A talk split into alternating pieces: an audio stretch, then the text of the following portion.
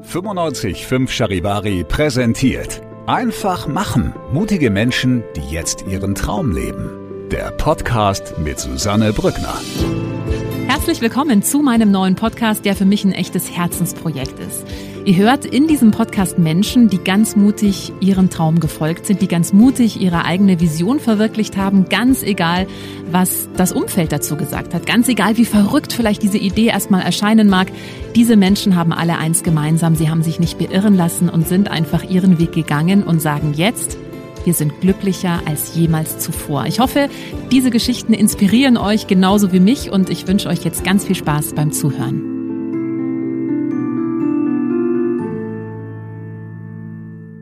Ja, schön, dass ihr mit dabei seid bei der neuen Ausgabe. Heute mit einer Frau, ähm, die Psychotherapeutin ist und mit Psychologie to go den erfolgreichsten Podcast in der Sparte Gesundheit und Fitness in Deutschland hat. Ich finde völlig zu Recht. Franka Ceruti ist heute mein Gast. Hallo Franka, ich freue mich sehr. Oh, danke für die Einladung. Ich freue mich auch sehr. Ähm, Franka, ich habe es gerade schon gesagt, du bist ähm, Psychotherapeutin, hast eine eigene Praxis mit deinem Mann zusammen und hast vor zwei Jahren den Podcast gestartet, Psychologie to go, unfassbar erfolgreich seitdem.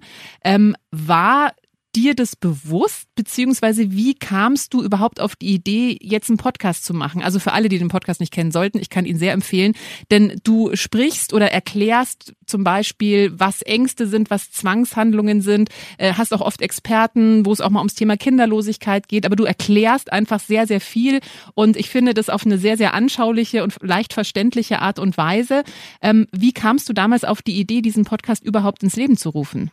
Also tatsächlich war das so, ich bin Gruppenpsychotherapeutin in erster Linie und ich habe mitbekommen, dass meine Patientinnen und Patienten nach den Sitzungen häufiger mal sich die Flipcharts abfotografieren, die wir so gemeinsam erarbeitet haben und dann kam tatsächlich auch öfter die Frage, Franka, können wir die Sitzungen vielleicht mal aufnehmen, also aufzeichnen? Dann könnten wir uns das alles nochmal anhören, weil da passiert so viel in einer Stunde und man vergisst das so schnell.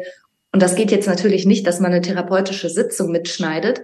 Aber ich habe dann gedacht, na ja, spricht ja eigentlich nichts dagegen, dass ich vielleicht mal so ein bisschen sortiert ein paar Sachen einspreche wirklich für meine Patientinnen und Patienten. Ich habe das ganz blöd damals mit so einem kleinen Mikro und meinem Handy gemacht. Also wirklich ohne technischen Anspruch, ohne irgendeine Ahnung und habe gedacht, naja, ich starte das mal. Wer das hören will, kann sich das downloaden. Und ich hätte niemals damit gerechnet, dass das so viele Zuhörer und Zuhörerinnen findet und dass es einfach so viele Menschen interessiert. Das ist der Wahnsinn. Mhm. Mittlerweile gibt's vier Staffeln. Also wie gesagt, seit zwei mhm. oder seit drei Jahren jetzt mittlerweile gibt's den Podcast. Ähm, was sind denn die Themen, wo du merkst, wow, das trifft wirklich den Nerv, das interessiert irgendwie die meisten? Lass mich raten, es hat was mit Beziehungen zu tun. Oder nicht? Interessant. Also tatsächlich ist, glaube ich, die meiste, meist geklickte Podcast-Episode bisher die zum Thema Nein sagen ah. und Abgrenzung. Mhm. Mhm. Und auch die, die sich so ein bisschen allgemeiner mit so Themen wie Stress und Belastung befassen. Aber was ich zum Beispiel gar nicht vermutet hätte, ich mache mir manchmal auch Episoden wirklich zu einzelnen Störungsbildern, zum Beispiel zu Zwangsstörung oder zu Borderline. Und die werden auch extrem viel gehört. Also Leute wollen, glaube ich, auch wirklich wissen, was hat es damit auf sich. Und nicht nur so im eigenen Leben rumgucken, sondern wirklich auch was lernen über die Psyche und auch über die komplexen Erscheinungsformen, die das manchmal haben kann. Mhm. Ähm, es gibt ja ganz viele Podcasts von ähm ich weiß gar nicht, wie man die bezeichnet, also von so Life-Coaches, ja. Jetzt hast du ja so einen psychologischen Hintergrund. Ähm, wie betrachtest du diese Podcasts von, von Life-Coaches, die jetzt vielleicht nicht so eine fundierte Ausbildung oder Studium haben wie du? Also Wissen ist ja nicht exklusiv und ich finde, dass jeder Mensch auch kluge, inspirierende Sachen sagen kann. Ich leg's da nicht jetzt auf irgendwelche Abwertungen von Coaches oder ähm, sonstigen Menschen auch in dieser Szene an. Gleichzeitig müsste man da vielleicht als Hörerin oder Hörer schon auch mal genauer hinschauen, ist das jetzt so eine Art gefühltes Wissen? Teilt derjenige das aus einer Erfahrung heraus, weil er oder sie selber mal was Schweres überwunden hat? Das kann hilfreich sein, aber es steht halt nicht unbedingt auf einem guten wissenschaftlichen Fundament. Also hat das wirklich schon mal jemand überprüft, ob das überhaupt stimmt? Und dann gibt es so Sachen, die finde ich regelrecht fahrlässig und da ärgere ich mich auch manchmal, wenn dann jemand so Dinge teilt, wo ich sagen muss, naja, das ist jetzt aber aus meiner therapeutischen Erfahrung sogar eher schädlich. Mhm. Also so bestimmte Tipps, die dann jemand für sich selber vielleicht aus irgendeinem Grund hilfreich fand, wo ich aber klar sagen muss, das widerspricht komplett der Studienlage. Also, mhm. ne? Von ja. daher bin ich ein bisschen zwiegespalten. Mhm. Ja, hätte mich mal interessiert, weil wie gesagt, Podcast kann jeder kann einen Podcast äh, starten und kann loslegen und äh, ich gibt ja auch einige Begrifflichkeiten, die sind nicht geschützt. Ich weiß es gerade nicht. Ich glaube, mhm. Psychologe ist geschützt, aber es gibt so ein paar Sachen, die kann man sich einfach so bezeichnen, obwohl man da nie irgendwie eine Ausbildung für gemacht Therapeut hat. Therapeut. Beispiel. Ah ja, genau richtig. Ja. Ähm, und ich glaube, da ist manchmal als Laie ja schwierig zu unterscheiden, so ja. Also was was für ein Hintergrund äh, steckt da jetzt dahinter? Ne? Ähm, jetzt mhm. bist du mit dem äh, Podcast ja so erfolgreich. Du hast gerade gesagt, du hättest nie gedacht, dass das so durch die Decke geht. Äh, inwieweit hat es deine Arbeit auch verändert? Hat es die Arbeit verändert? Ja, schon sehr stark. Also dadurch, dass ich dann immer mehr Zuhörer und Zuhörerinnen hatte, ist natürlich auch so ein Verpflichtungsgefühl gewachsen dass ich dachte, okay, jetzt warten da wirklich Menschen jeden Sonntag drauf. Ich muss jetzt auch, also ich kann mir jetzt auch nicht erlauben zu sagen, ach nee, diesen Sonntag ist mir nicht so oder ach, ich habe gar keine Idee, worüber ich sprechen soll. Also das ist schon richtig Arbeit geworden. Und ich mache das ja nach wie vor alles alleine. Also ich recherchiere alleine, ich nehme das auf, ich schneide das, ich gestalte das Cover. Also ich bin wirklich so eine One-Woman-Show und es frisst aber natürlich Zeit so dass ich mich irgendwann auch entscheiden musste, ob ich jetzt meine Arbeit in der Praxis ein bisschen reduziere zugunsten des Podcasts oder den Podcast reduziere, weil ich das mit der Praxis nicht unter einen Hut gebracht habe. Und ich bin ganz froh. Mein Mann hat mich dann ermuntert, das ist auch jetzt ungefähr ein Jahr, anderthalb Jahre her, dass er gesagt hat, Mensch, mit dem Podcast, das macht dir so viel Spaß jetzt, dann mach's halt mal richtig. Dann reduziere die Arbeit in der Praxis und räum dir das jetzt mal ein. Und ja, ich bin froh, dass ich mich so entschieden habe. Es hätte auch anders kommen können. Was ist denn aus deiner Erfahrung und auch aus deiner Praxis ein Thema, mit dem viele strugglen? Also die häufigsten Erkrankungen in Deutschland, also psychischen Erkrankungen, sind Angststörungen und Depression und Alkoholabhängigkeit. Und mit Angst und Depression kommen tatsächlich die meisten. Das sind so Belastungsfelder, die sind wirklich so mein täglich Brot, dass Leute unter ihrer ganz normalen Alltagsbelastung einfach nicht mehr zurechtkommen und das Gefühl haben, wie kann man als erwachsener Mensch einigermaßen mental stabil das alles bewältigen. Und gerade jetzt auch in dieser Zeit, also wir hatten Corona und wir haben einen Krieg vor der Haustür und das Klima macht vielen Menschen Angst. Also man spürt das schon auch in den Praxen, dass das sehr angezogen hat, die Nachfrage, aber auch, dass es Menschen schlecht geht. Mhm. Was würdest du Menschen raten? Manchmal ist es ja auch schwierig, so die Linie zu ziehen, okay, wann bin ich einfach mal nur schlecht drauf, sag ich mal, und wann ist es wirklich mhm. eine beginnende Depression, wo ich professionelle Hilfe brauche? Ähm, ja, das, das, also genau wo diese Linie verläuft, war ja mein Anliegen auch in meinem Buch, das ich gerade geschrieben habe, wirklich klar zu zeigen, jeder kann mal mies drauf sein und auch Angst ist ein Gefühl, das jeder von uns kennt. Aber es gibt eben diesen Punkt, ab dem man klar sagen kann und auch relativ eindeutig, so ab hier brauchst du Hilfe. Und ganz grundsätzlich muss man sagen, in Hinblick auf Angst und Depression, wenn das eine Stimmungslage ist, die für denjenigen eher untypisch ist, oder auch die Gefühlslage Angst lange andauert, total untypisch ist, oft auch, obwohl sie den Betroffenen selber ganz irrational erscheint und wenn man nicht mehr das Gefühl hat, ich mache in meinem Leben, was ich will, sondern nur noch das, was ich schaffe oder was die Symptomatik gerade noch so zulässt. Da würde ich schon mal, ja, weiter forschen, sagen wir mal. Mhm. Jetzt ist es ja in Deutschland so, dass es sehr, sehr schwierig ist, schnell zu einem Therapeuten zu kommen. Und das ist ja oft das Problem bei Depressionen. Es ist ja schon auch ein akuter Zustand. Also man fühlt sich ja jetzt schlecht und hat Schwierigkeiten, aus dem Bett zu kommen. Hast du Tipps, wie das schneller gehen könnte? Also wie, das ist ja auch was, was viele abschreckt oder die sich denken, naja, ich brauche gar nicht erst versuchen, äh, zu einem Therapeuten zu kommen. Da kriege ich vielleicht in drei Jahren einen Termin, dann ist das eh schon rum, so ungefähr.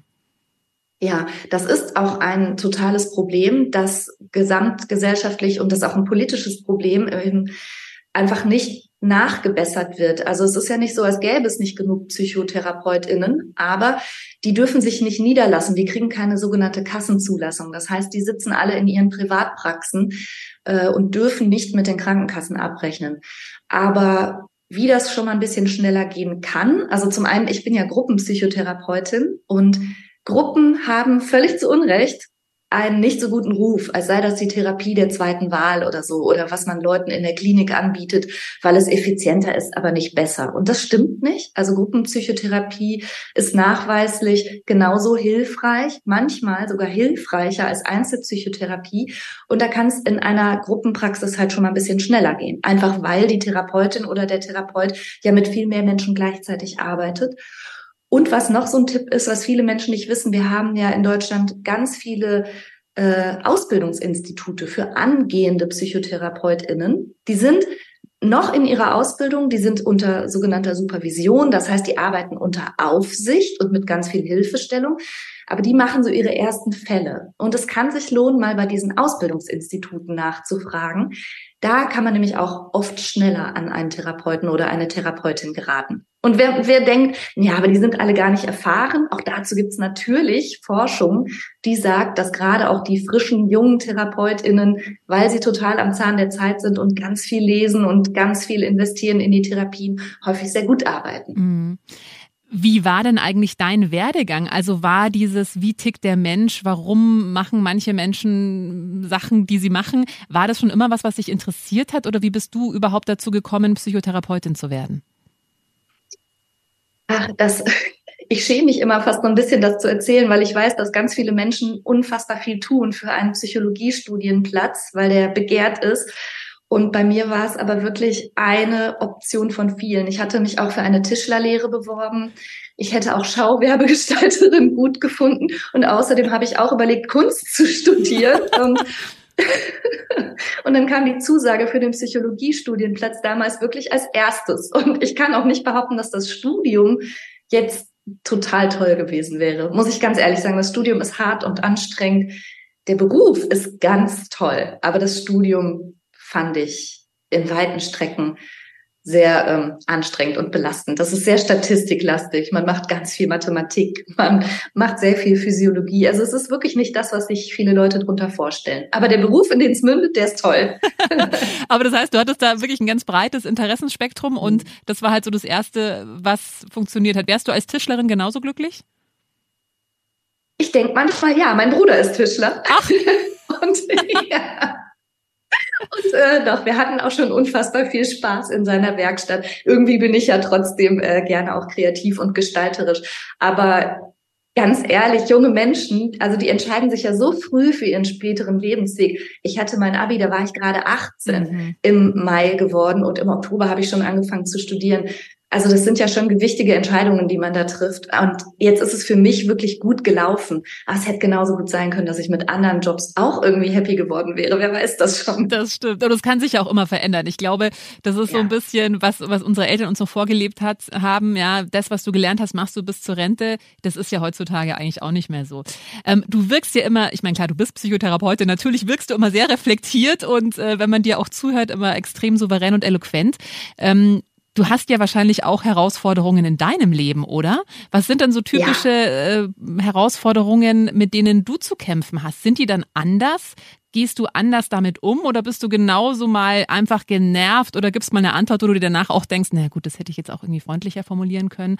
Oder, oder bist du ständig in diesem Psychotherapeuten-Modus und hinterfragst immer alles, bevor du, bevor du dich zum Beispiel mit deinem Mann, du hast ja auch drei Kinder, also äh, ich weiß selber, als wenn du äh, schon ein Kind hast, das ist ja auch teilweise sehr herausfordernd. Wie also hat es dir geholfen, auch ein besserer Partner und eine bessere Mama zu werden, dein Studium, oder sind es zwei getrennte Schuhe?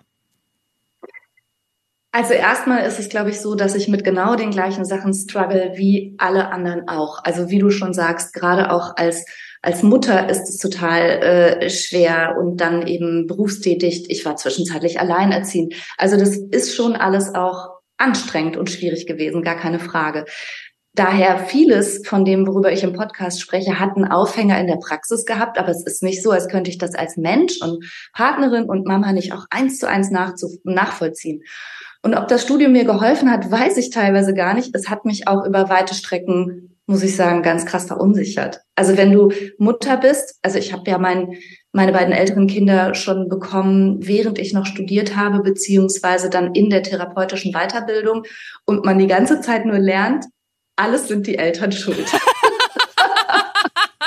das hat mich schon auch fertig gemacht.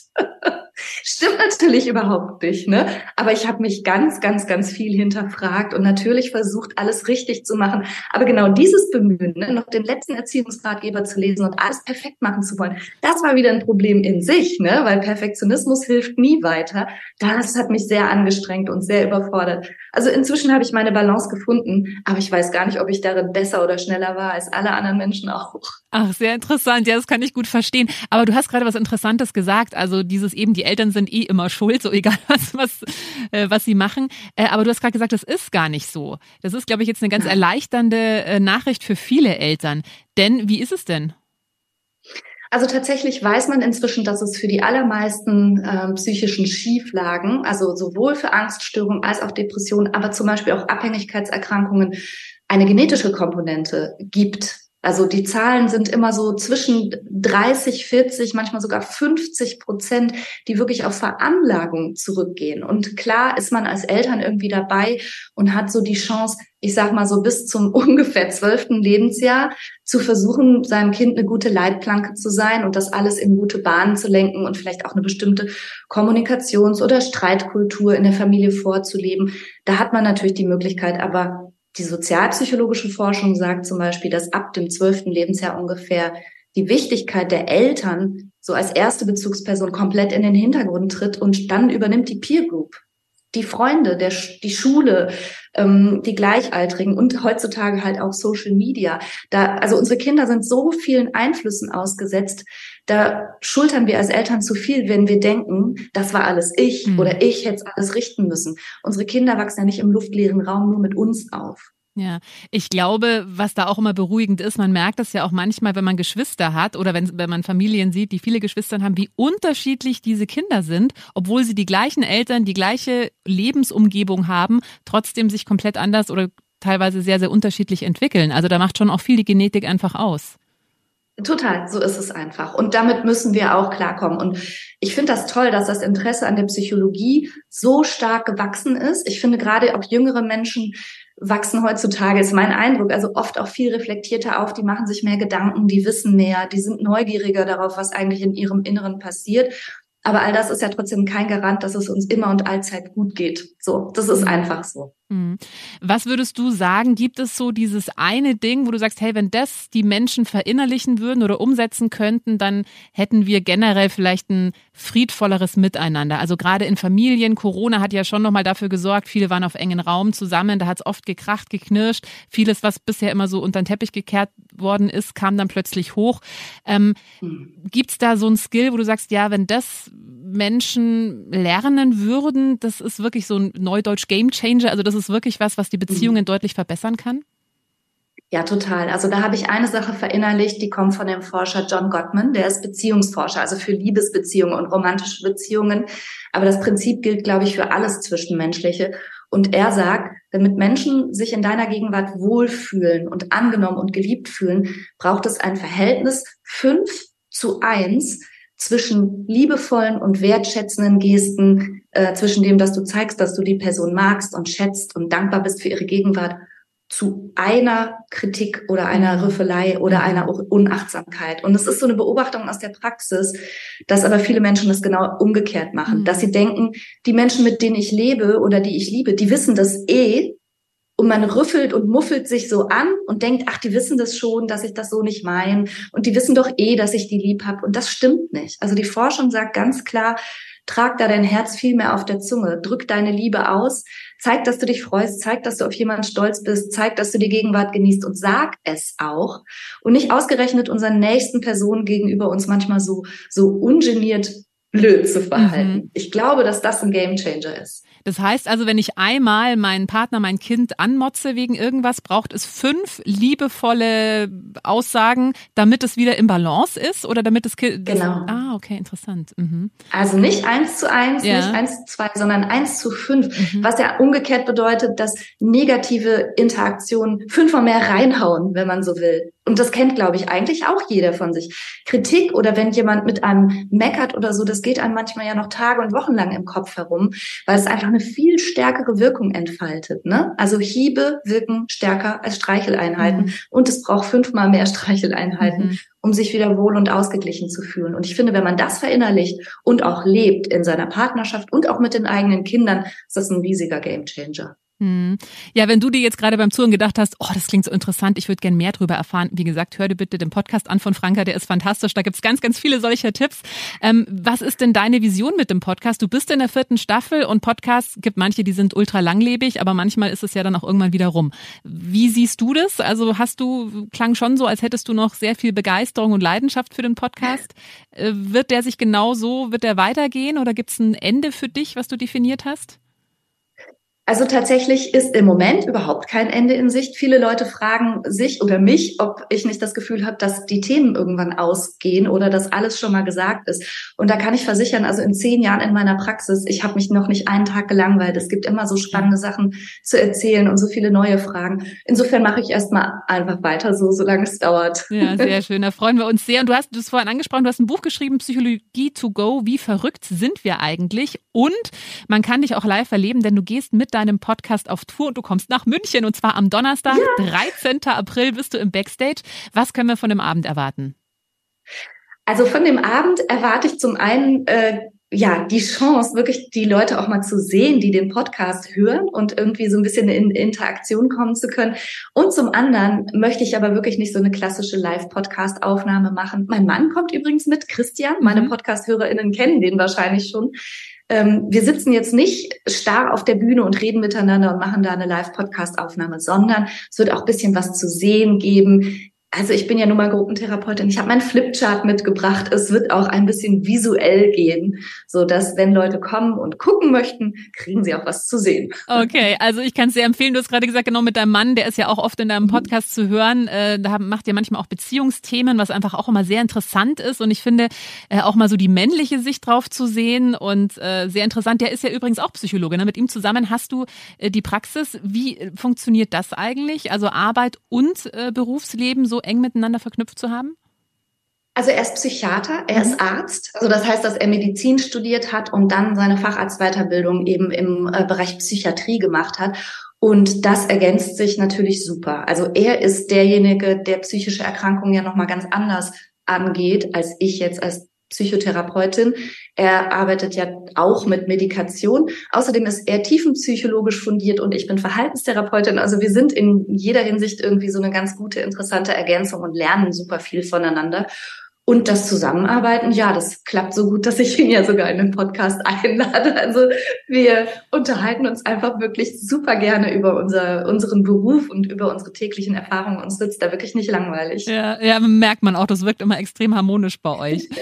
Franke, vielen, vielen Dank für dieses interessante Gespräch. Ich freue mich sehr, dass du nach München kommst. Wie gesagt, am Donnerstag bist du im Backstage. Jeder, der noch äh, sich äh, Karten kaufen möchte, sollte das schleunigst tun. Und dein Podcast Psychologie to go. Jeden Sonntag kommt eine neue Folge.